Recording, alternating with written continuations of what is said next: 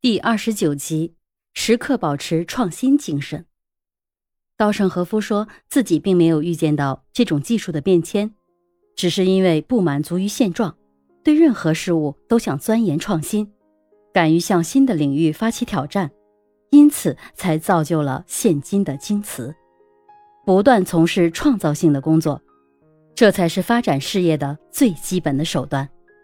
他说，在现在的工作中，要不断的钻研创新，彻底追求事物的可能性，就能取得卓越的发展。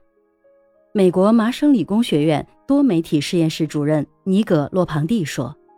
我们在招人时，如果有人大学毕业时考的成绩全都是 A，我对他不感兴趣；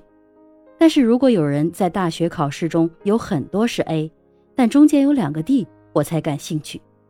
因为往往这在大学里面表现得很好的学生，在与我们一起工作时表现得并不那么好。我们就是要找由于个性与众不同，在大学学习时并不是很用功的、不循规蹈矩的做事情的那些人。这些人往往很有创造性，对事物很警觉，反应非常机敏。人才更多的指的是一种心态，是指与传统思维完全不同的那种。真正的人才不是你看他学了多少知识，而是看他能不能承担风险，不循规蹈矩的做事情。尼葛洛庞蒂所说的这种人，就是有创新思维的人，他们是企业中最受欢迎的人，因为他们灵活的思维不但能给企业带来创新，还能够成功应对工作中的危机，甚至能够帮助企业转危为安。他们不用老板督促。就能够积极地寻找对企业有利的创新，不断的思考，为他们带来更多的灵感，从而帮助他们成功的克服各种各样的危机。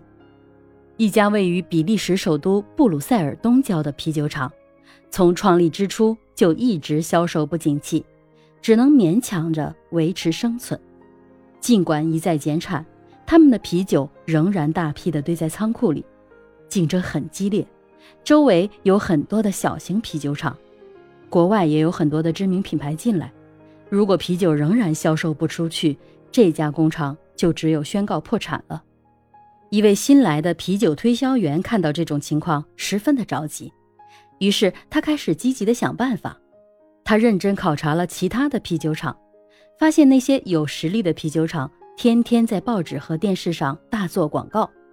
但是这种办法对于他们自己的啤酒厂来说显然是不现实的，他们根本没有多余的资金。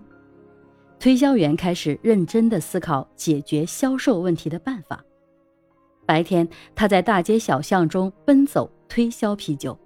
晚上就自己构思策划方案。但是一个又一个的方案都被他自己否定了。一天，他来到布鲁塞尔中心的鱼联广场。看到了广场上那个撒尿的小英雄于连的铜像，他发现很多人在铜像下面玩，还有人用水瓶接于连铜像里流出来的自来水喝。他突然想出了一个绝妙的主意，于是他兴冲冲地回到了啤酒厂，向老板说出了自己的想法：用啤酒代替自来水，从于连小英雄的铜像里尿出来。老板马上支持，于是第二天。广场上的人就喝到了从鱼莲头像里流出来的啤酒，广场上很快涌满了来品尝啤酒的人，电视台和报纸也争相报道。就这样，这家啤酒厂没有花一分钱的广告就一炮打响，成功树立了自己品牌的形象，而那位年轻的啤酒推销员也成为比利时著名的销售专家。勇于创新的员工是企业最看重的财富，任何一个企业都对这样的员工求贤若渴。如果你只是听命做事而不用大脑去思考，自然无法成为这样的员工。只有那些不断的提出新问题，并能够积极思考去解决问题的人，才能够得到领导的欣赏，并成就自己的人生。培养卓越的创新能力，就要养成思考的习惯。不能因为工作忙碌就忽略了思考的价值。每个领导都希望自己的员工能够主动的从工作中去发现问题，并积极的提出解决的建议，而这就需要员工开动脑筋，进行独立的思考，而不是只会听从领导的命令行事。